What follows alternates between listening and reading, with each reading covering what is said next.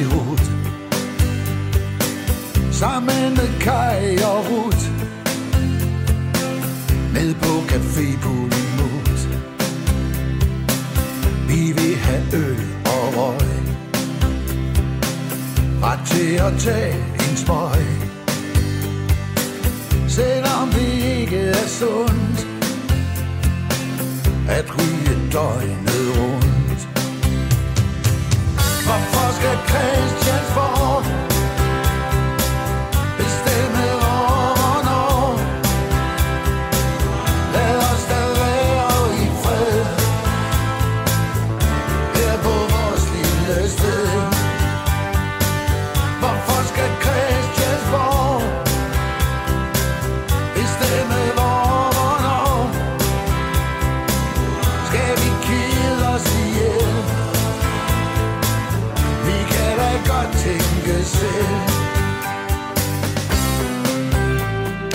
Ja, normalt så plejer vi jo at åbne firtoget med en øh, jingle, men i dag så åbner vi med en øh, lille sang.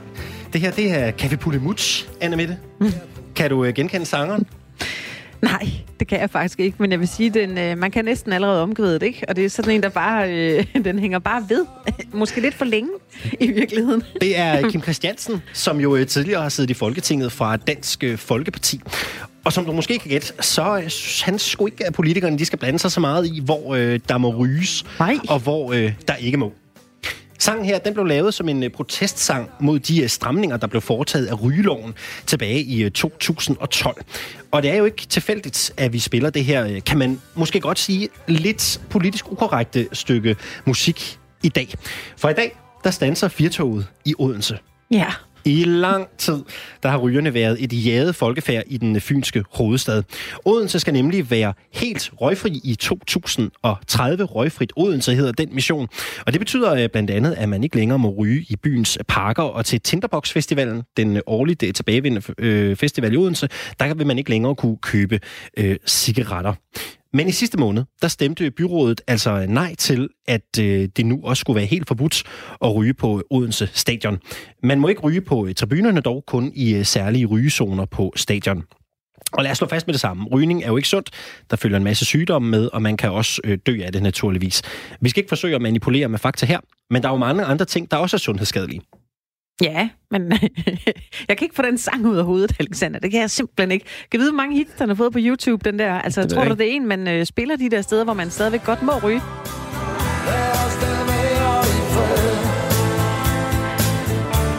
Nu fik du lige et lille stress mere. Er det ikke også så, den er lidt pæn af en sådan protestsang at være alligevel? Man kan godt øh, have forestillet sig en, der sådan har sunget et vredt. Jo, det, øh, det, kunne, man, øh, det kunne man nok Altså, godt. det er jo en, en stille fin dansk, dansk topsang, den, Den her, genererede, ikke? Men, den øh, genererede faktisk også en del øh, debat, da den øh, kom Ja. frem i 2012. Men der er jo mange ting, der også er usunde. Alkohol, usund og fed mad, som slik pizzaer og øh, os fra møre- motorkøretøjer i byen, er jo også noget, vi, øh, vi, kan, blive, øh, vi kan blive syge af. Ja. I dag, der skal, vi, der skal vi tale lidt om det her, øh, Annemette. Vi skal tale lidt om, øh, om øh, den her øh, strategi i øh, Odense, om at man skal være røgfri i, øh, i 2030. Fordi øh, det er jo sådan lidt spændende, det der med, hvor meget kan man egentlig tillade sig som, øh, som kommune at bestemme over, Ja. hvor øh, borgerne de, øh, de egentlig må ryge. Ja. Det, vender vi, øh, det vender vi tilbage til lidt senere. Det gør vi. Øh, I dag skal vi også lige vende, at det går så godt med højtlæsning i de danske børnehaver, og sådan kan nogle danske børn nå skolealderen ude og støde ind i uden at støde ind i en børnebog. Det viser en øh, stor undersøgelse af kvalitet i danske børnehaver, som øh, Danmarks Evalueringsinstitut EVA har lavet.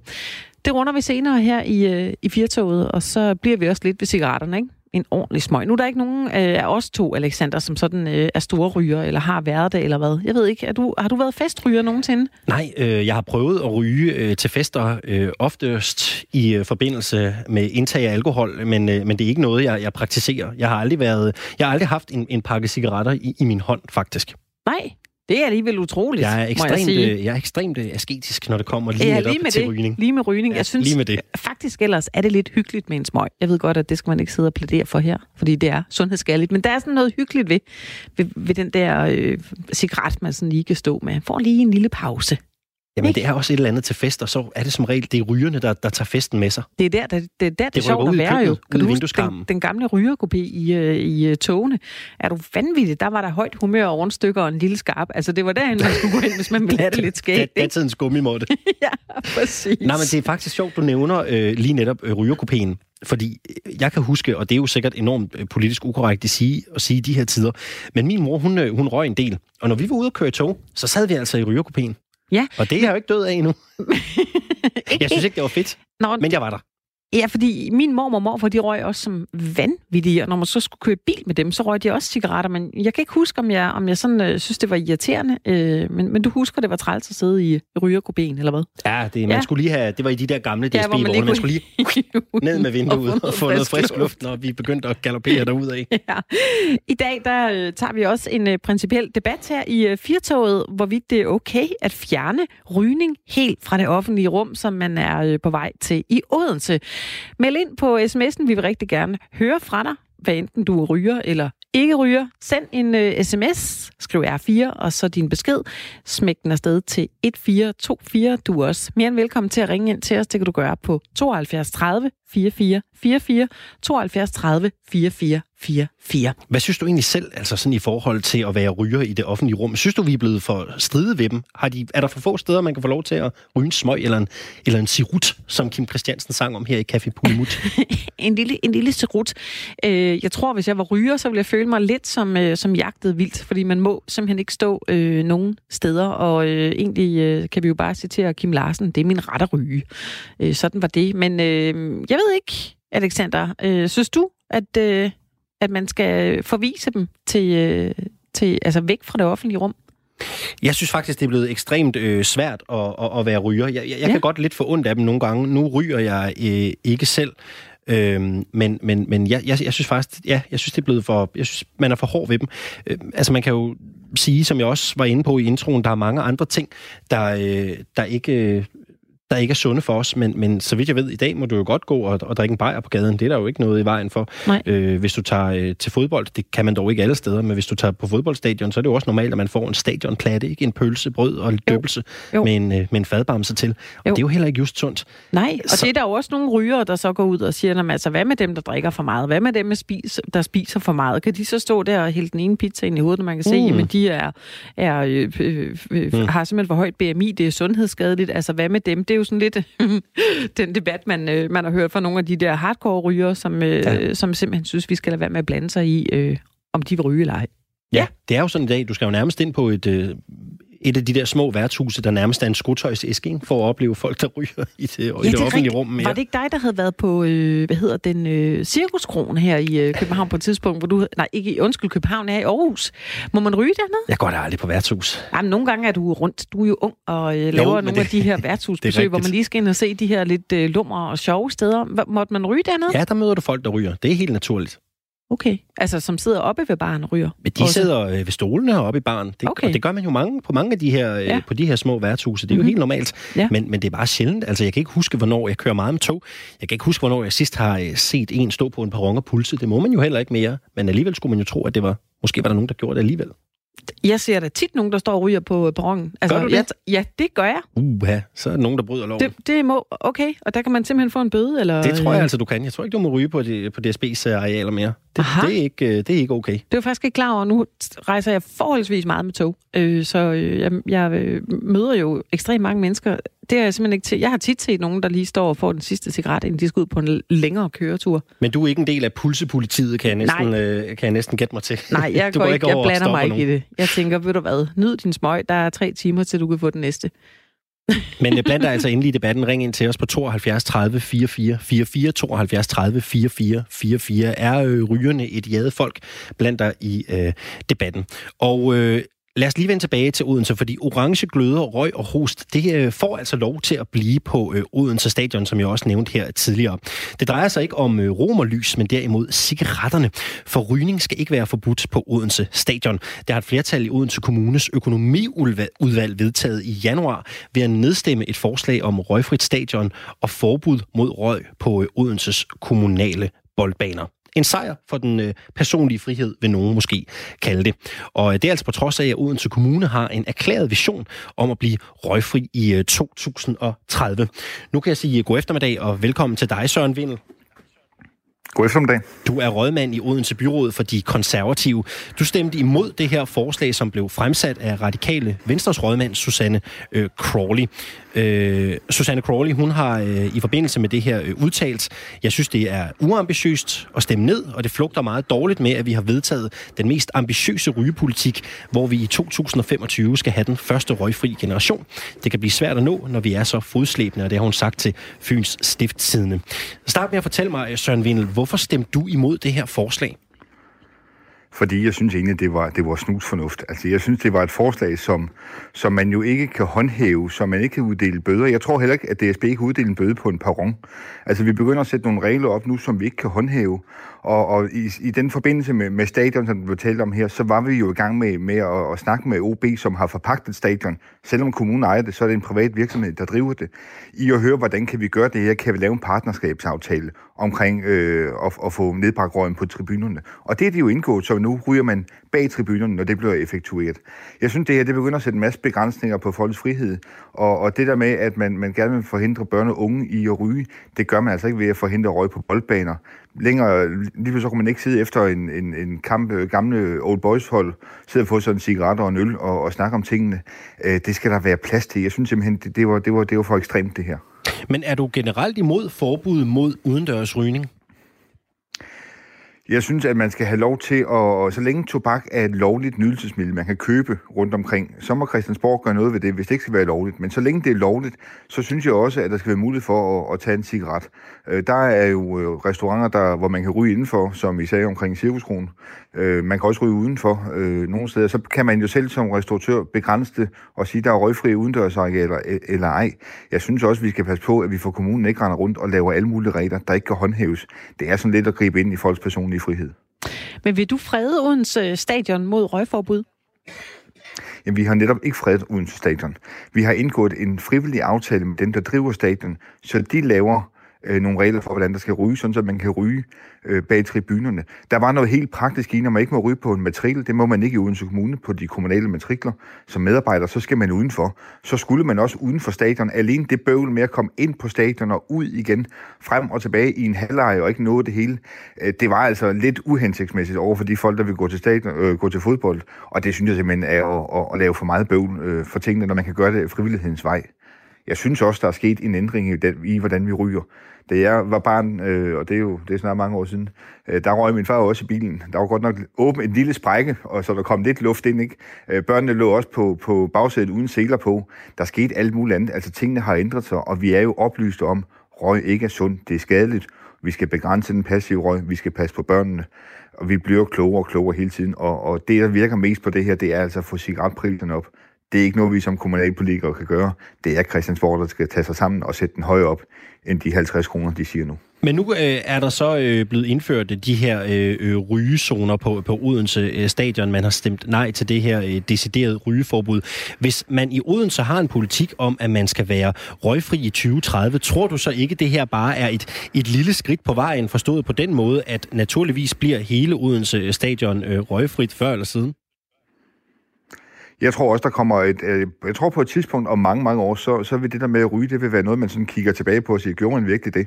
Altså kigger du i fjernsynets arkiver og kigger tilbage, jeg tror, vi skal tilbage i 80'erne, så sad man og røg i studiet. Det var helt normalt, der var et askebæger. Øh, det tror jeg ikke, der har været siden Kim Larsen sidst var, var i fjernsynet, der har været røg i, i, i studierne. Jo, øh, altså jeg har faktisk lavet radio i uh, 2007. 6 var det, og der måtte man ryge. Ja. Ja, så vi, ja. skal, vi skal ikke længere tilbage end det. Nej, jamen der, der, noget af det skal du ikke længere tilbage, men i fjernsynet offentligt, der har man ikke set det. James Bond røg i gamle dage også. altså siden man har skiftet for, øh, ham ud med, med, med en nyere version, der er han også holdt op med at, at ryge. Altså tingene ændrer sig hele vejen, og jeg synes, vi skal lade være med at, at sætte en masse ting i gang, hvor, hvor man også sådan godt kan sige, at den sunde fornuft, den sejrer til sidst, og vi ser mindre og mindre røg. Det tror jeg, vi kommer til. Men nu har vi øh, haft øh, Odense Stadion, hvorvidt man må ryge eller ej her, det har I haft oppe i, øh, i byrådet. Øh, man har også også talt om øh, et øh, røgfrit øh, munkemose. Man har talt om, at der ikke må sælge cigaretter på Tinderbox. Øh, Kongens Have øh, øh skal også være et sted, hvor man ikke må ryge. Øh, Søren Vindel, synes du helt grundlæggende ikke, at det er en kommunal opgave at gå ind og træffe de her beslutninger? Er der overhovedet noget, kommunen skal blande sig i?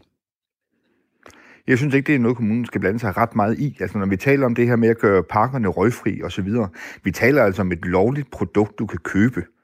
Altså, hvad, hvad bliver det næste, vi skal forbyde? Er det energidrik? Er det alkohol? Hvad er det? Altså, du kan købe det her overalt, og så må man jo fra, fra Folketingets side tage beslutning om, skal tobak være tilladt i Danmark eller ej, så længe det er tilladt.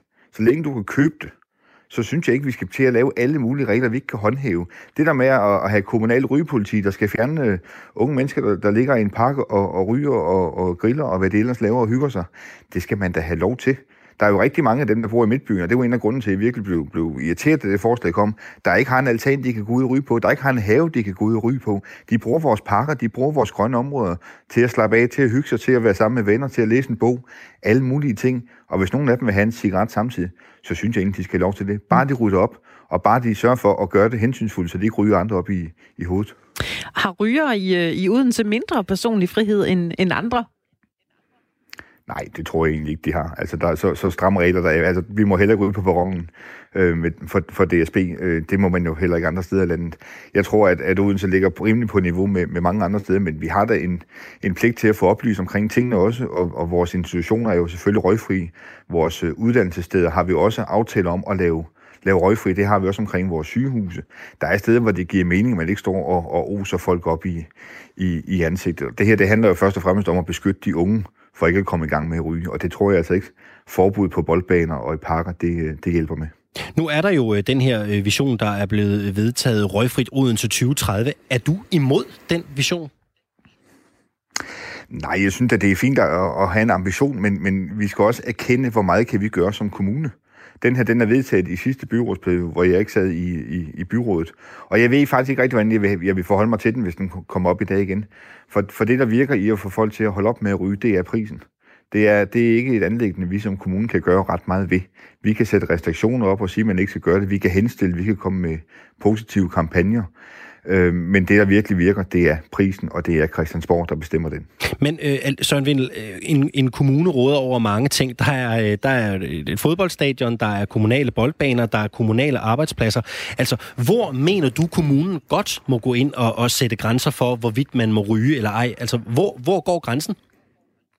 Jamen, vi bestemmer jo øh, over medarbejderne deres arbejdstid, og der, er jo, øh, der, der ryger man ikke i uden Kommune. Det gør man heller ikke, fordi man skal ud og mødes med nogle borgere, og, og der er nogle ting der, hvor man godt kan sige, at det er ikke behageligt altid, folk lugter af røg. Derfor er der sat regler op for det. Men, men øh, det der med, at vi skal sige, at du må ikke ryge på cykelstier, du må ikke ryge på fortog, du må ikke ryge i parker, du må ikke ryge i din bil, når du kører på kommunale veje, altså det, det er sådan lidt... Øh, det, det, det er en forbudstankegang, jeg ikke, jeg ikke går ind for. Jeg tror på, at vi skal oplyse omkring det her. Vi skal fortælle folk om det. Vi skal bruge, øh, vi skal appellere til den sunde fornuft. Og så skal vi gøre det af frivillighedens vej, så folk selv bliver motiveret for at holde op med at ryge. På øh, Bornholm, der havde man for et par år siden en øh, debat, som gik endnu videre end det her. Der talte man om, at man faktisk ville øh, forbyde salg af, af alkohol øh, i, øh, i kommunale, kommunale haller, altså ku, ku, haller, der fik kommunalt tilskud, øh, fordi det simpelthen gav et, et, et dårligt eksempel til efterlevelse blandt unge mennesker.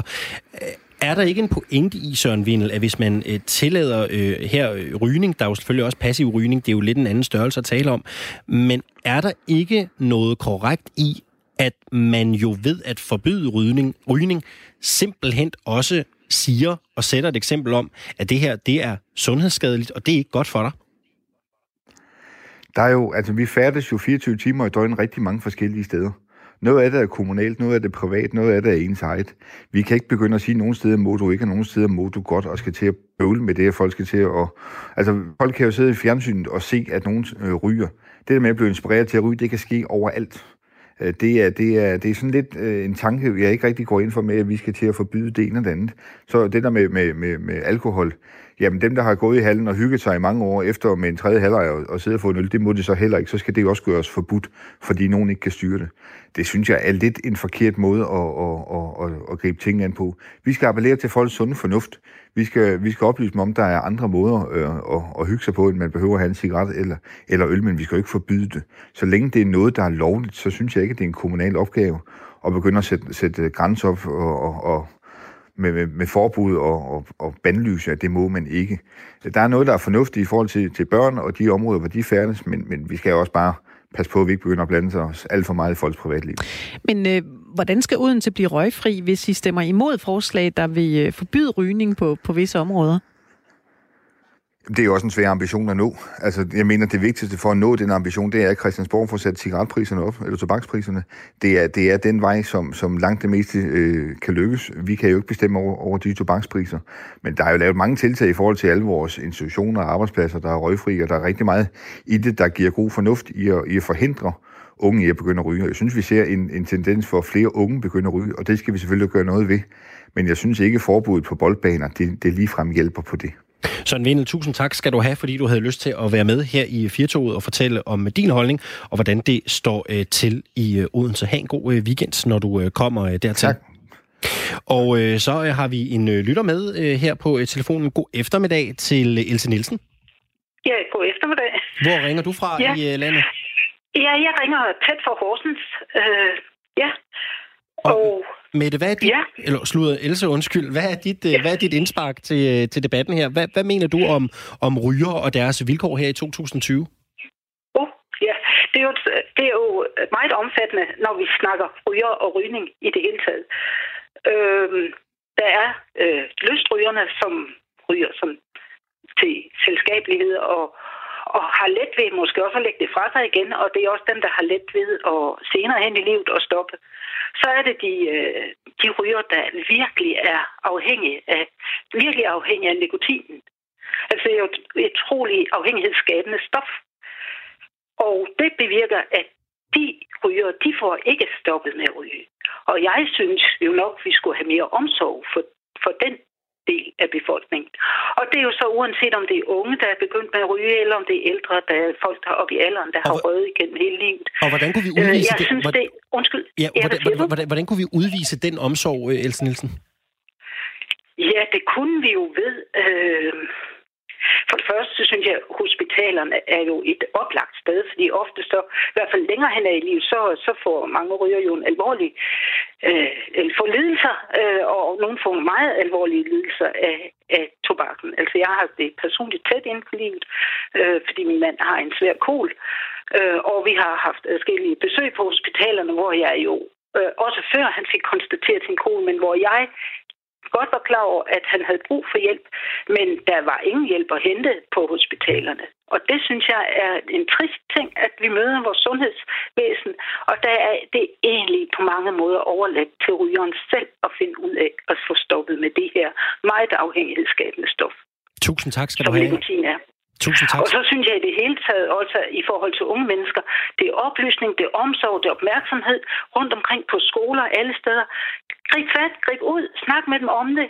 Øh, er der andre ting i livet, der trykker, og så videre. Altså, vi skal, vi skal kære os om hinanden for hinanden. Tusind tak skal du have, Else Nielsen. Ha' en rigtig god weekend, når du øh, kommer Ja, øh, dertil. i lige måde, og tak fordi jeg ringede op. Alexander, det øh, vælter ind med øh, sms'er med øh, øh både fra ryger og eks-ryger og dem, der aldrig nogensinde har tændt en øh, cigaret. Der er en, der skriver her, vores lyttere, den afgørende forskel på en smøg og en fadøl, som i sammenligninger er indlysende. Røgen generer alle, den passerer. Det gør en øl jo ikke. Øh, det er da rigtigt nok, altså medmindre man øh, kaster med den, det gør man jo også nogle gange til Ja. fodboldkampe, øh, så er den jo selvfølgelig generende. Så har vi fået en øh, fra Dennis, han er ryger, han skriver, øh, med hensyn til rygning i det offentlige rum, det er vel okay, at der bliver lavet en lov, der siger, at det er forbudt, så længe man ikke står og siger, at vi lever i et frit land, hvor du har et frit valg samtidig.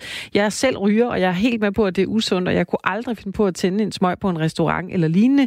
Heller ikke, hvis det var lovligt på grund af almindelig høflighed. Men at jeg skal stå inden for en malet firkant i Legoland for eksempel og ryge, hvad skulle det dog hjælpe? Det var for Dennis. Tak for den. Og øh, lad os lige vende tilbage til den øh, tidligere eksryger, ikke, som snakkede om øh, fadøllen. For det er rigtigt, rygning det er noget, der deler vandene, og passiv rygning er øh, naturligvis øh, et, et væsentligt element at have for øje, når vi taler om det her med at ryge på offentlige steder.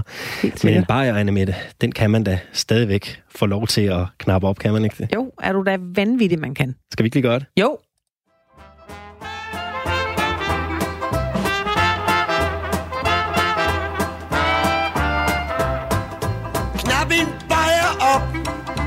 To bajer op, knap heller tre, nej, jeg får en idé.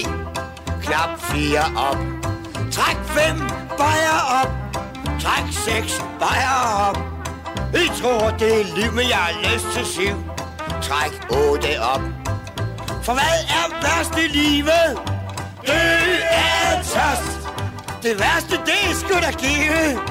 Det er tørst. Luk ni, bajer op. Luk 10, bajer op. Gør 11 kold, for kassen kommer 12. Luk 13 op. Jeg vil vente.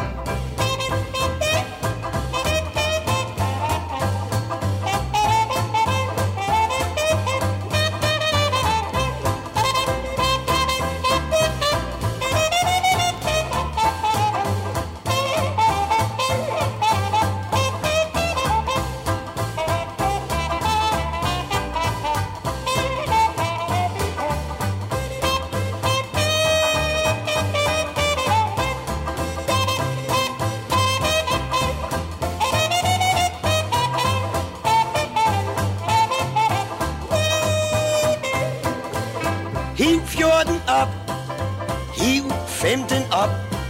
Værsgo og skyld med en halv kasse øl. Hiv 16 op. Vip 17 op. Oh. Vip 18 op. For man er tilpas, når en bajer går på plads. Vip 19 op. For hvad er værst i livet? Død er tørst. Det værste, ja, det er sgu givet. Det er død er tørst. Knap 20 op. Ja, knap 20 om. Vi holder her. Vi kan altid få lidt flere.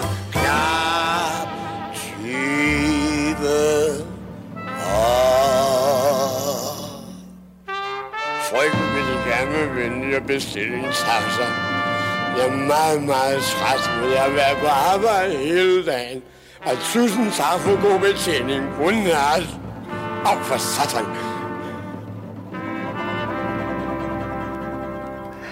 Ja, vi har jo først sagt her på øh, Firtoget, at du og jeg, Anne Mette, vi har jo en øh, lille forkærlighed for, øh, for Bjørn Liller. Ja, det kan vi ikke øh, løbe fra. Vi er, Sådan er det jo. danske ambassadører for Tissemands Jazz. Yes. Det kan man roligt sige. Det er det. Og grund til, at vi spiller øh, knappen bare op med det, det er jo selvfølgelig fordi, øh, at vi taler om, øh, vi taler jo om, om rygning i dag, og det her med, at øh, at det kan være lidt svært at være ryger øh, nogle steder. Øh, de kan være lidt øh, et jadet folkefærd. Øh, I Odense har man i hvert fald øh, ønsket et øh, røgfrit Odense i øh, 2030. Øh, øh, og på trods af det, så har man faktisk øh, i sidste måned, i januar, stemt for, at øh, man alligevel godt må ryge på øh, Odense Stadion, i hvert fald i øh, særlige rygerzoner. Og så synes vi selvfølgelig lige, at øh, naturligvis så burde vi lige... Øh, vi burde lige øh, kippe med fladet for den politiske ukorrekthed her med en lille øh, bajer mm. og liter. Men øh, vi vil selvfølgelig rigtig gerne vide, hvad du synes om øh, hele situationen med øh, rygere, og øh, hvordan øh, de egentlig øh, bliver set på og behandlet i 2020. Altså, er der, øh, er der er vi for meget efter rygerne? Er de ved at blive et, øh, et jagtet folkefærd? Meld ind i øh, debatten. 72 30 44 44 er øh, telefonnummeret her til studiet. 72 30 44 44. Ellers så kan du sende os en sms. Du skriver R4, laver et øh, mellemrum og kommer så med din besked og sender det hele afsted til 1424. Højtlæsning for børnene, det er efterhånden en ukendt størrelse i øh, mange danske børnehaver.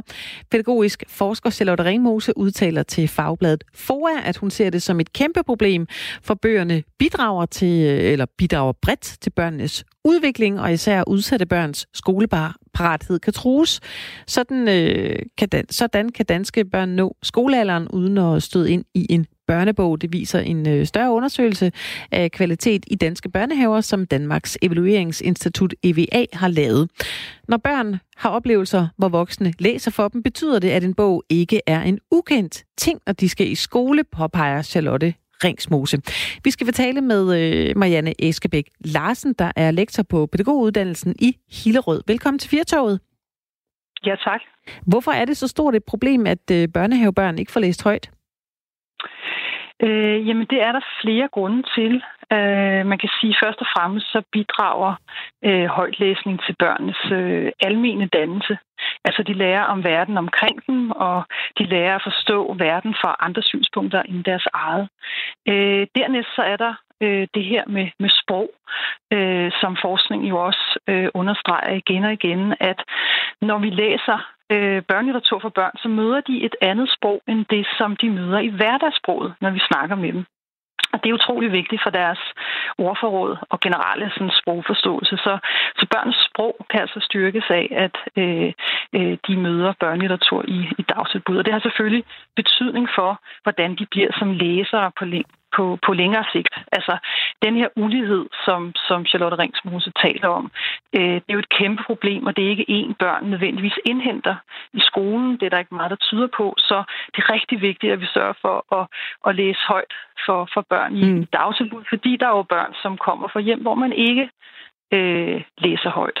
Øh, og hvad, så, hvad betyder det for børns læring, at de får øh, læst højt altså fra de øh, fysiske bøger i forhold til den øh, digitale verden?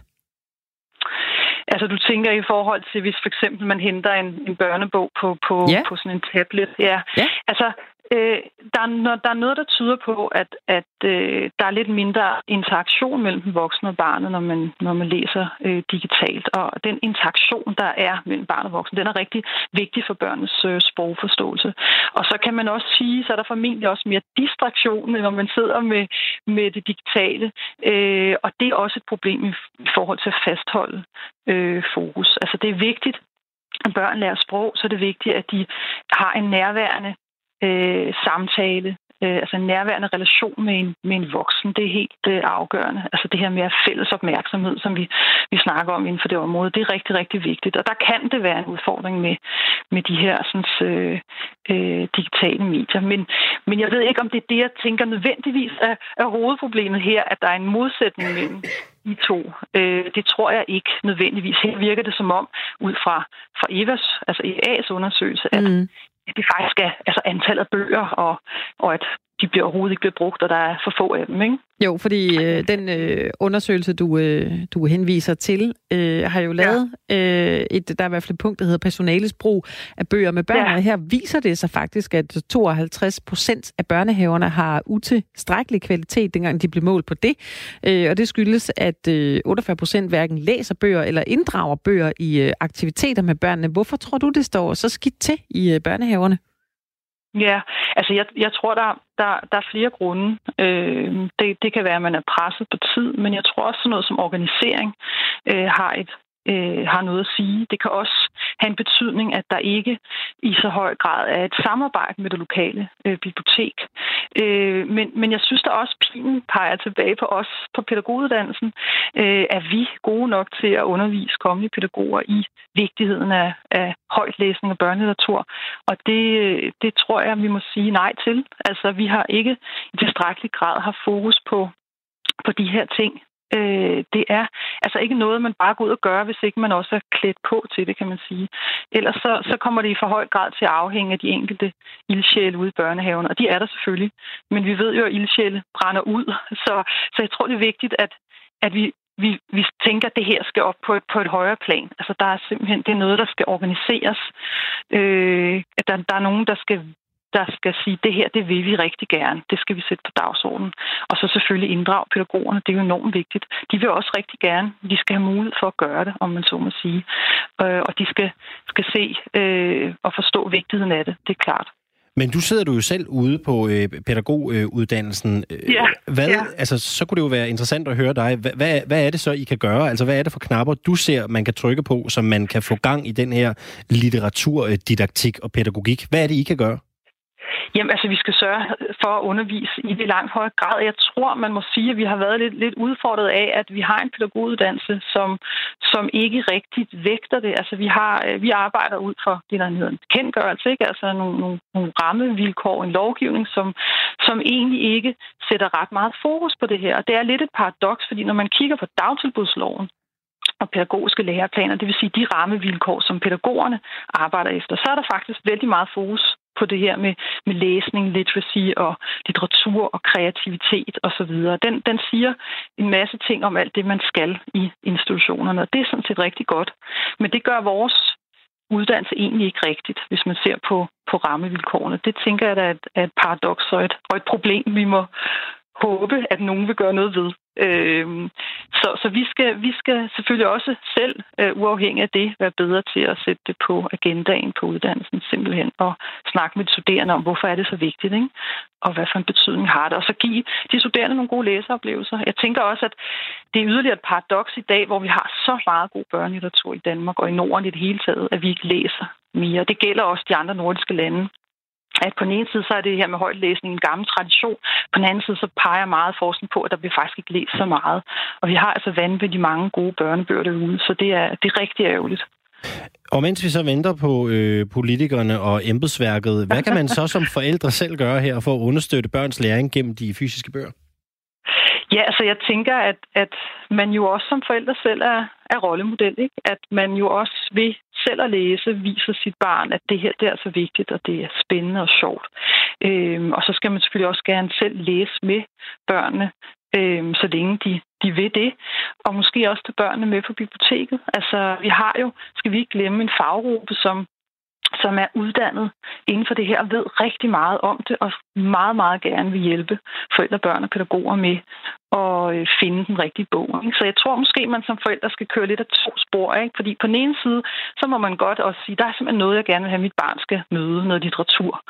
Øh, på den anden side, så skal man jo også sørge for, at børn også får lov selv at, at have indflydelse på, øh, hvad det er, de kunne tænke sig at læse. Og der er det netop, at, at både skolebibliotekaren, øh, eller PLC-medarbejdere, som det hedder, altså de bibliotekarer, der sidder på skolerne, og, og børnebibliotekarerne, de ved rigtig meget om det her, og de, de kan hjælpe med at rådgive børn i, at de finder nogle bøger, som, som de synes er spændende. Ikke? Jo, man er jo også som, ja. øh, som familie og forældre jo også udfordret af, at øh, mange små børn også har, har adgang til iPads og computer og, øh, og telefoner, så forældrene har jo også en opgave i at, at gøre det mere attraktivt med de, øh, med de fysiske bøger. Men altså, hvordan ja. tror du, man i fremtiden und, øh, du ved, hvordan undgår man, at den her højtlæsning, den sådan langsomt siver ud af børnehaven? Jamen, jeg, jeg tror som sagt, at vi bliver nødt til også at tage på os på, på sådan mere, ja, både det politiske niveau, men også ude i kommunerne og sige, at det her, det, det er simpelthen noget, vi vil gå ind i og sætte fokus på, så vi øh, simpelthen eksempelvis, som man gør nogle steder, køber bøger og simpelthen distribuerer ud til børnehaven. Sige, nu har I simpelthen nogle bogpakker her, og dem øh, opdaterer vi løbende eller at man som kommune etablerer et mere formelt samarbejde med biblioteket. Altså, det er jo sådan, at i børnehaver, øh, der har man jo samarbejde med andre professioner, helt formelt, ikke? psykologen eller talepædagogen. Så hvorfor ikke også gøre det med bibliotekaren, øh, sådan så vi får, øh, kan man sige, øh, pushet de her gode børnebøger. For jeg tror også, vi må sige, at mange institutioner er også presset. Altså i hvert fald det, jeg hører, at de er svært ved at komme på biblioteket. Ikke? Jamen, så må biblioteket måske komme til dem. Øh, men det kræver, at der er nogen, der hjælper med at organisere det. Øh, og så, så igen, så, så synes jeg da, at det er vigtigt, at vi som, som pædagoguddannelse også påtager os en del af ansvaret og klæder de, de kommende pædagoger ordentligt på. Øh, sådan, så når de kommer ud, så, så ved de, hvorfor det er så vigtigt, og hvordan de kan, de kan arbejde med det. Mm. Marianne Eskebæk Larsen, lektor på pædagoguddannelsen i Hillerød. Tak fordi du var med her i Firtoget. Velbekomme. Vi taler i dag om øh, rygning, øh, Annemette, her i øh, Firtoget, og det gør vi jo øh, med konkret afsæt i, hvad der sker i Odense, hvor man jo gerne vil være røgfri Odense i 2030. Det betyder, at man ikke må ryge i de kommunale parker. Det betyder også, at man ikke øh, må ryge på de kommunale arbejdspladser, naturligvis. Men du må faktisk stadigvæk godt ryge på, på Odense Boldklubs stadion og de kommunale fodboldbaner. Øh, fordi i sidste måned, der stemte man jo i økonomiudvalget nej til at gøre stadion røgfrit. Du må ikke ryge på tribunerne, men der er særlige områder på stadion, særlige rygezoner, hvor man godt må ryge. Og øh, Rygerne, de har, kan man vist godt sige, øh, været et jagtet folkefærd. Det er der i hvert fald mange, der mener, de har været i Odense. Og derfor så spørger vi i dag generelt hele Danmark, hvordan ser I egentlig på rygerne? Er de øh, jagtet vildt? Eller øh, hvordan ser det øh, egentlig ud? Vi har fået en øh, sms øh, her øh, fra, øh, nu skal jeg lige finde, der er en god en fra Per Tidemand her i Hørsholm. Han skriver, rygning er til evig gene om sommeren, når man sidder på en udendørs restaurant. Der bliver på ingen måde udvist øh, hensyn for rygerne overhovedet, skriver altså øh, Per øh, Tidemand. Hvad, øh, det er rigtigt. Hvordan ser altså, du på det? Ja, men det, jeg, jeg er ikke så sart, men øh, nogle gange synes jeg faktisk, det er lidt irriterende, at, øh, at der er nogle ryger, der ikke lige spørger. Men der er altså også nogle restauranter øh, og øh, udendørs café Alexander, hvor der er et øh, askebær på hvert bord. Altså, så de er jo ikke henvist til et særligt område i øh, udendørs arealet. Mm, uh-huh. Så øh, det kommer an på, hvad, hvad det er for en dag. Nogle gange synes jeg måske lidt irriterende. Og så bliver jeg lige nødt til at læse den her op, der er kommet fra øh, Paul, fordi nu fik vi lige smidt øh, et stykke liller ind i øh, programmet også. Ja. Paul, han skriver, øh, mit synspunkt til dagens emne. Jeg er helt enig i jeres dejlige, livsglade musikvalg. Tak skal du Og have det var for... altså knappen bare op, men gerne lille, vi fik spillet det højkulturelle eftermiddag Og her i dag. Pulemut med Kim Christiansen også. Ja. I efterspillet af EU's skilsmisse med Storbritannien Brexit, så bliver der nu revet op i en gammel strid om oldgræsk kunst, det skriver politikken.dk. Der er tale om Parthenon Marbles, som netop nu er udstillet på British Museum og består af en samling græske marmorskulpturer og arkitekturfragmenter, som stammer fra templerne på Akropolis i Athen i Grækenland. Grækenland har i mange år forsøgt at få kunstsamlingen af de græske nationalklenodier tilbage til landet, og har endda i 2009, hvor de byggede det nye Akropolis Museum, allerede lavet plads til kulturerne i håbet om deres hjemsendelse. Grækenland har nu fået skrevet det med ind i EU's udkast til forhandlingerne med Storbritannien, hvor i der står, at britterne skal forpligte sig til at returnere eller genoprette ulovligt fjernede kulturelle genstande til deres oprindelsesland. Britterne holder dog fast på, at genstandene blev fjernet på lovlig vis, dengang de blev fjernet. I Firtoget i dag, der vil vi gerne dykke ned i øh, denne strid om Grækenlands kulturarv, og til at hjælpe os med det, har vi fået besøg af dig, Troels Myrup Christensen. Velkommen til. Tak. Du er øh, lektor i øh, klassisk arkeologi her øh, ved Aarhus Universitet. Hvornår opstod striden mellem Grækenland og Storbritannien helt præcist om disse kunstklenodier? Man kan jo sige på nogle måder, at den går helt tilbage til, at øh, skulpturen kom til øh, England fra Grækenland i begyndelsen af 1800-tallet, og fra 1816 blev øh, en del af British Museums samlinger. Øhm, men særligt har den jo taget virkelig, øh, virkelig fart, efter Grækenland blev, fik, blev, blev sin egen nationalstat i 1832, altså da, da landet rev sig fri fra Osmanneriget. Øhm, og, og, og i de seneste 50 år har den her sag jo ligesom rullet på forskellige vis, øh, i mange forskellige kontekster. Øhm, og det er også værd at huske på, at her, at det er jo ikke fordi Parthenon er nævnt specifikt i den her aftale. Jeg tror, øh, man skal læse det på, på forskellige måder. Øh. Mm. Hvordan kan det egentlig være, at det har kunne lade sig gøre for Storbritannien at tage kunsten fra Grækenland dengang? Det er et rigtig godt spørgsmål. Øhm, det drejer sig om, at på det tidspunkt var Grækenland under en del af Osmanneriget, øhm, og britterne, og specifikt den britte, øhm, der, der stod for det, Lord Elgin, han øh, havde til synligheden en tilladelse fra Konstantinopel, fra Istanbul, om at han måtte øh, tage de her skulpturer fra Parthenon, og så tog dem med. Øhm, det har grækerne så siden han selvfølgelig, det bestrider de jo selvfølgelig, at, at, at hvem havde, havde de overhovedet ret til det? Det var jo ikke dem selv, der gav dem lov. Ikke? Så det, det, er, det er noget, en af de kontroverser, der er en del af den her sag. Nu er det jo en øh, kunstfløj i øh, British Museum, hvor de her øh, græske marmorskulpturer og øh, arkitekturfragmenter, fragmenter hedder det fra Grækenland, Grækenland står, jeg kan simpelthen ikke tale rigtigt. Det også en det er uge. utroligt, det var en lang uge. Men er, er British Museum, er de ene om at have øh, kunst, som de øh, på mulig ulovlig vis har taget fra, øh, fra dets oprindelsesland? Nej, altså paradoxalt nok, øh, hvis, vi, hvis vi læser den her sag som for det, den er, så er Danmark jo også impliceret. Fordi på Nationalmuseet i København er der jo to fragmenter fra selv samme monument, altså Parthenon, der kommer fra metoperne. Øhm, så man kan sige, hvis, hvis, hvis den her strid ligesom udvikler sig, så kan det være, at Danmark også bliver impliceret.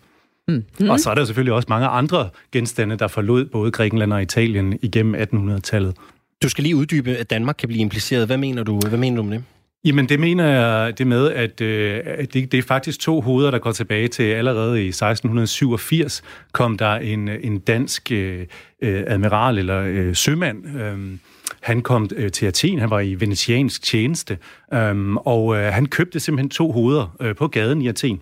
Øhm, som det så viste sig langt senere, at de faktisk kommer fra metoperne på, øh, på Parthenon, altså selvsamme monument, som nu er, som, som, som, hvor resten så er på British Museum. Har Øhm, der været så- en, en, en situation med det? Har der været nogen, øh, en problematik omkring det? Det har været nævnt. Ja. Ja. Det er selvfølgelig noget, grækerne ved og er opmærksomme på, og det har været nævnt i, i en dialog mellem øh, græske, skiftende græske kulturministre og, øh, det dan, og den danske stat og Nationalmuseet. Hmm. Men nu er du jo øh, arkeolog, Troels, så vi kan jo godt have, at øh, vi leger lige, du er, er betjent lige nu på en måde. Hvor, hvor mener du så, at, at kunsten har bedst af at være her? Er det så i, øh, i Storbritannien? I Storbritannien? Jamen, jeg bliver ved. Jeg bliver simpelthen ved. Eller er det Grækenland? Jeg håber, du forstår mit spørgsmål. Det gør jeg. øhm, min personlige mening er, at det giver bedst mening at udstille de her monumenter, eller de her, den her skulptur fra det monument, monument de hører til. Og det er, øh, det er i Athen. Øhm, I dag er Akropolis Museet er et fantastisk museum. Man kan gå rundt og se på øh, al den skulptur, alle de fund, der er, øh, og man kan så kigge fremudtaget over på de monumenter, altså her blandt øh, Parthenon, hvor, øh, hvor de kommer fra. Og det giver, det giver simpelthen bare bedre faglig mening. Øhm, det er klart, mm. grækerne har nogle, nogle andre politiske agendaer, men for mig er den vigtigste den faglige. Ja, for jeg kunne godt tænke mig at høre dig lidt om, hvad betyder det for forståelsen og udbyttet af et værk, at elementer af det står for sig selv og ikke er en del af, af det samlede værk? Mm. Jamen det at forstå monumenterne i den, i den kontekst, de er skabt i, giver enormt meget. Man ser, øh, det, det her det er ikke kunstværker, der, der er skabt til at stå alene. Øh, det er noget, der, der spiller på en dialog med landskabet rundt om. Øhm, og det er den slags forbindelser, man kun kan skabe på stedet. Øhm, man kan prøve at lege med det vis, øh, med digitale, øh, forskellige digitale teknologier på et museum, men det er aldrig det samme. Øh, og her i selvfældet Akropolis Museet har du simpelthen en unik chance for at bringe arkitektur og skulptur sammen. Nu taler vi om genstandene, men det her det er jo også i høj grad politik. Mm. Altså, hvad betyder den her strid for øh, forholdet mellem Storbritannien og Grækenland øh, øh, politisk, kulturpolitisk? Altså, jeg tror, på nogle punkter er det her lidt en and. Altså, øh, det er jo, det er jo, altså for, som jeg sagde tidligere, så er det jo sådan, at det, Parthenon er ikke nævnt i den her aftale. Mm. Øhm, det er jo noget, det er britisk mediespænd, politisk spænd, øh, at man gør den her sag meget konkret, og man også ligesom kan, kan, kan have en historie om, se nu, øh, EU vil tage alt det her fra os igen. Ikke? Fordi det er klart, det er skulpturer, der har været i, udstillet på British Museum i, i over 200 år. Så de har også en engelsk historie, de har en britisk historie, de fortæller meget om den måde, som britterne ser sig selv på, og deres imperie på, og det er selvfølgelig den fortælling, som, øh, som man holder fast i der. Så der foregår alt muligt spænd, øh, hvor, hvor Parthenon ligesom er impliceret i det. Ja, for jeg kunne mm-hmm. godt tænke mig, at du uddybede lidt. Hvad har øh, de her øh, klenodier, hvad har de af betydning for Storbritannien historisk og politisk? Grækenland, det giver sig selv, men hvad er det, det betyder for Storbritannien? Mm. Det, det, der skete, da øh, Parthenon-skulpturen kom til London, det var jo, at man i, i Vesteuropa for første gang kunne se klassisk græsk kunst. Øhm, tidligere havde man øh, kunne rejse i Italien, man havde set romersk kunst osv., men fordi øh, Grækenland og Tyrkiet var en del af Osmaneriet, var der simpelthen en stor del af antikken, altså den græske antik, som, som ikke var tilgængelig. Øhm, da, da man lige pludselig i London fik, øh, fik, fik Parthenon-skulpturen udstillet, kunne man, kunne man lige pludselig, alle øh, øh herrefru Smith, var jeg lige ved at sige, kunne, kunne komme på museet og, blive, og simpelthen se oldgræsk skulptur. Um, så det er klart, at der, der, der, der er en masse i det, som er enormt vigtigt i den britiske kontekst. Og ejerskabet over, se sig selv som aftageren, det britiske imperium som aftager for, for, for det oldgræske. Men øh, altså, har der været eksempler på, på gamle koloninationer, hvor, øh, hvor de har afleveret kunst eller øh, kulturklinodier tilbage til deres øh, oprindelsesland? Mm. Jamen, det, det, er der, det er der jo en del eksempler på. Øh, Danmark har jo også leveret ting tilbage til Island og så videre, øh, og der er jo ting, der kommer tilbage. Øh, typisk er det, fordi øh, de er simpelthen kommet efter 1970, hvor man havde den her UNESCO-konvention om, om handel med illegal kulturarv, øhm, hvor man simpelthen kan sige, at rent juridisk har I ikke ret til at have de her øh, genstande. Og det, det drejer sig blandt andet om, om, om græsk keramik, som er kommet til amerikanske museer, som så er blevet leveret tilbage til øh, Italien. Så det er der en del nylige eksempler på, øh, at man har gjort. Og det er også meget i den kontekst, jeg, skal, jeg tror, man skal læse de her udtalelser. Det her det handler ikke bare om noget skulptur, der er kommet til øh, London for 200 år siden. Det handler også om, at der i dag er øh, arkeologiske genstande, der er blevet illegalt udgravet, og som det handlede på et illegalt marked, øh, hvor en del af den handel foregår gennem auktionshuse, som har, har sæde i London. Så der der er også en, en nutidig kontekst i det her, som er, som er vigtig. Hvordan tror du, øh, det så bliver nu her i fremtiden? Jeg, jeg tror, bare, jeg tror personligt ikke, der kommer til at... Du sagde, at det her det er lidt af en and. Altså, er det noget, man, øh, man, man lader sag, ligge? Eller en, ja, igen og igen, eller mm-hmm. hvad? Og så bliver det ved med at være noget, vi taler om, eller... Det tror jeg. Jeg tror ikke, der kommer til at ske øh, noget som helst i okay. den her sag, og øh, øh, måske vi kan have den her samtale igen om 5-10 år, hvem ved? ja, for, for jeg tænker, der må jo sidde mange øh, nationer derude og håbe, at hvis det her nu går, jamen, så kan det åbne op for en form for præcedens, eller i hvert fald en eller anden form for konsensus om, at, at, at så er der flere ting, der kan komme tilbage, hvor de hører hjemme. Mm. Det er selvfølgelig det er jo et argument, som museerne bruger hele tiden for, og hvis vi åbner den her dør, så er der ikke noget tilbage. Men øhm, det er der jo, altså ikke engang grækerne vil jo have alt det, alt det tilbage, som de har øh, af, af oldgræsk arkeologi, som er på museer rundt omkring i verden. Det, det er der slet ikke plads til på græske museer, der er ingen interesse for det. Øhm, men, men noget, der er så vigtigt som Parthenonskulpturen, det er en undtagelse. Så det er, det, jeg tror, det, er, det er en historie, der igen er med øh, til at flytte fokus fra det, der er egentlig det vigtige, nemlig at, at Parthenon er noget særligt. Så lød det fra Troels Mjør Christensen, der er altså lektor i klassisk arkeologi ved Aarhus Universitet. Tak skal du have, fordi du gæstede Firtoget. Tak. Du lytter til Radio 4. Nå, udover øh, den her snak, Alexander, så har vi jo øh, talt lidt om øh, rygning i dag. Hvorfor øh, hvorfor rygerne er et udsel, udskilt folk, undskyld, eller ikke. Altså, hvad er der med mig? Det er som om, jeg har drukket en øl her i eftermiddag. Det vil jeg bare sige for the record. Det har jeg og altså bare ikke, fordi selvom vi har spillet liller, så har vi altså ikke drukket, øh, så har vi ikke knappet 20 bajer op, som man synger. Det skal vi lige øh, slå fast, Nej. naturligvis. Men, øh, men vi har da fået en masse øh, sms'er øh, fra lytterne øh, omkring, øh, både fra, fra rygerne og fra, fra ikke-rygerne, Alexander. Der er dukket en del op, er der ikke det? Jo, det er der. Vi har fået en her fra Allan, som skriver, jeg er ikke ryger og født i 1971. Og hvis man sammenligner med, hvordan vi ikke ryger havde det før cirka 2005, så er rygerne ikke jagtet vildt tværtimod. Hele min barndom og ungdom var der røg overalt, medmindre der var forbud på grund af brandfare på arbejdspladser, uddannelsesinstitutioner i busser, tog, kantiner, restauranter, biler, private hjem, der var man konstant jæde vildt, hvis man ikke ønskede stanken af røg. Altså hvis man ikke ønskede stanken af røg. Og på de arbejdspladser, jeg har været ansat, der blev man nærmest lynchet, hvis man tillod sig at nævne problemet. For min skyld kan man lave et totalforbud mod salg og rygning af tobak i hele verden, skriver Allan altså. Og det kan der jo være noget om. Altså, der er jo meget, der er sket i øh, vores samfund inden for øh, de senere år. Ikke? Øh, det er jo øh, ikke længere muligt at nyde en smøg i toget, som Nej. man jo kunne i gamle dage. Øh, vi husker alle sammen, vi talte om det tidligere, øh, rygerkopæen. Den har jeg godt nok siddet i rigtig, rigtig mange gange ja. i min øh, barndom. Ja. Jeg lever stadigvæk. Vi må se, om jeg skal betale af på den senere i livet. Men, øh, men der har jeg tilbragt meget tid, og, og det generede mig egentlig ikke dengang. Og det var jo ikke sådan noget, man, man så negativt på. Jeg tror, hvis vi havde den rygerkopé i dag, øh, forældre tog deres børn med derind, altså så, så vil man sikkert blive lynchet i dag, kunne jeg forestille mig. Det, vil, det, ja. det er tiden ikke rigtig til, vel? Nej, øh, og børn i dag, øh, mine børn kan jeg da lige henvise til, de, altså, når de lugter røg, så øh, harcelerer de jo. Altså, øh, de, jeg tror, de har en gang set mig med en cigaret, øh, og det var da simpelthen noget af det klammeste, de nogensinde havde set. Øh, så, så tolerancen over for røg er jo da i den grad også blevet, øh, blevet mindre. Og du ryger jo, øh, ja, du ryger jo ikke øh, fast, men en gang imellem, så kan du godt, øh, så kan du godt tage en, en, en smøg. Ja. Hvordan oplever du reaktionerne omkring dig? Altså nu nævnte du dine børn, men, men føler du, at, at man ser negativt på rygerne? Ser man ned på dem, når man, når man står og ryger i det offentlige rum?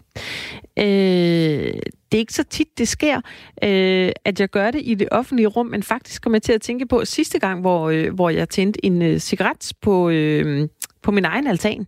Øh, og det er en utrolig stor altan, så der er ikke nogen sådan ved siden af, der kan blive generet af den her røg. Men jeg følte mig faktisk sådan en lille smule, øh, for nu bruge et ord, sådan lidt skød. Så stod jeg der, ikke? og så lugtede det lidt, øh, men det smagte også øh, okay. Det var sådan lidt hyggeligt, men da jeg kom ind, så synes jeg faktisk, du ved, ens hænder lugter af røg, ens tøj lugter mm. lidt af røg. Det er sådan, øh, jeg synes selv, det var lidt ulækkert faktisk. Jeg har altid synes, det var så mærkeligt, hvis man for eksempel går på et, et, et værtshus, og, og, og, og man ryger der, det gør man jo på nogle værtshuse, så bliver du altid klandret, ej puha, de tøj, det lugter også af røg, men altså prøv at høre, min ånde lugter jo også af, bajer. Altså det er sådan lidt, det, det er altid rygerne, der bliver, der bliver udsat på en eller anden måde. Altså jeg lugter af Fernet Branca, jeg lugter af bajer, jeg lugter af det, der er meget værre. Ja. Men det er altid som om, det er, det er røgen, der bliver, der bliver stemplet ud, ikke? Jo, jo. Det er rigtigt. Altså, øh, jeg ved ikke. Jeg, jeg tror, altså, øh, den er svær, ikke? Fordi jeg synes også, øh, nogle gange, så, øh, så får man også bare lyst til at sige dem, så ryg der, hvor du vil. Altså, have det da godt med den smøg. Selvom man godt ved, jamen, det er jo ikke sundt. Vi dør af ryg. Og netop derfor så spørger vi øh, i dag, øh, hvad er din holdning til, øh, til ryger? Er de et jade folkefærd? Meld endelig ind her på Radio 4. Telefonerne de er åbne helt frem til klokken 17 på 72 30 44 44, 72 30 44 44. Ellers så kan du også øh, sende os en sms. Det kan du. Du skriver R4, og så din besked, og den sender du til 142. 4. Og grunden til, at vi taler om det her, det er jo, øh, fordi vi har været et smut i Odense i dag, hvor man jo arbejder på at øh, nå frem til et røgfrit Odense i 2030. Og i 2025, der er man faktisk at alle unge ikke længere ryger. Det betyder, at man ikke kan ryge i øh, de offentlige øh, parker eller på øh, offentlige arbejdspladser naturligvis. Ja, Øh, må jeg lige øh, give en, et lille indspark, nu vi har spillet øh, Ja knappen Bajer op med Bjarne Liller, fordi Yes. jeg har lige fundet øh, en, øh, en meget, meget kort, det er ikke en nyhed, men det, det er en lille notits. Øh, Brygget Carlsberg, de meddeler øh, i dag faktisk i øh, 2006, at øh, produktionen i Valby, den vil blive indstillet om senest tre år, og så blive flyttet til Fredericia. Men Carlsberg har brygget, øh, brygget øl på arealerne i Valby siden 1847. Det er Der kan man da faktisk, tale om øh, at have knappet en bajer op for mange år siden. Er du Uh. vanvittig? Det er jo et kæmpestort areal, når man, øh, når man går forbi derinde. Det er det. Der er meget mere øh, på øh, plakaten her i Firtoget i næste time. Blandt der, øh, som sagt, endelig i vores debat, er øh, rygerne et jade folkefærd. 72 30 44 44 er telefonnummeret herind. 72 30 44 44. Eller send en sms, skriv R4, lav et mellemrum, kom så med din besked, og så sender du det hele afsted til os på 1424.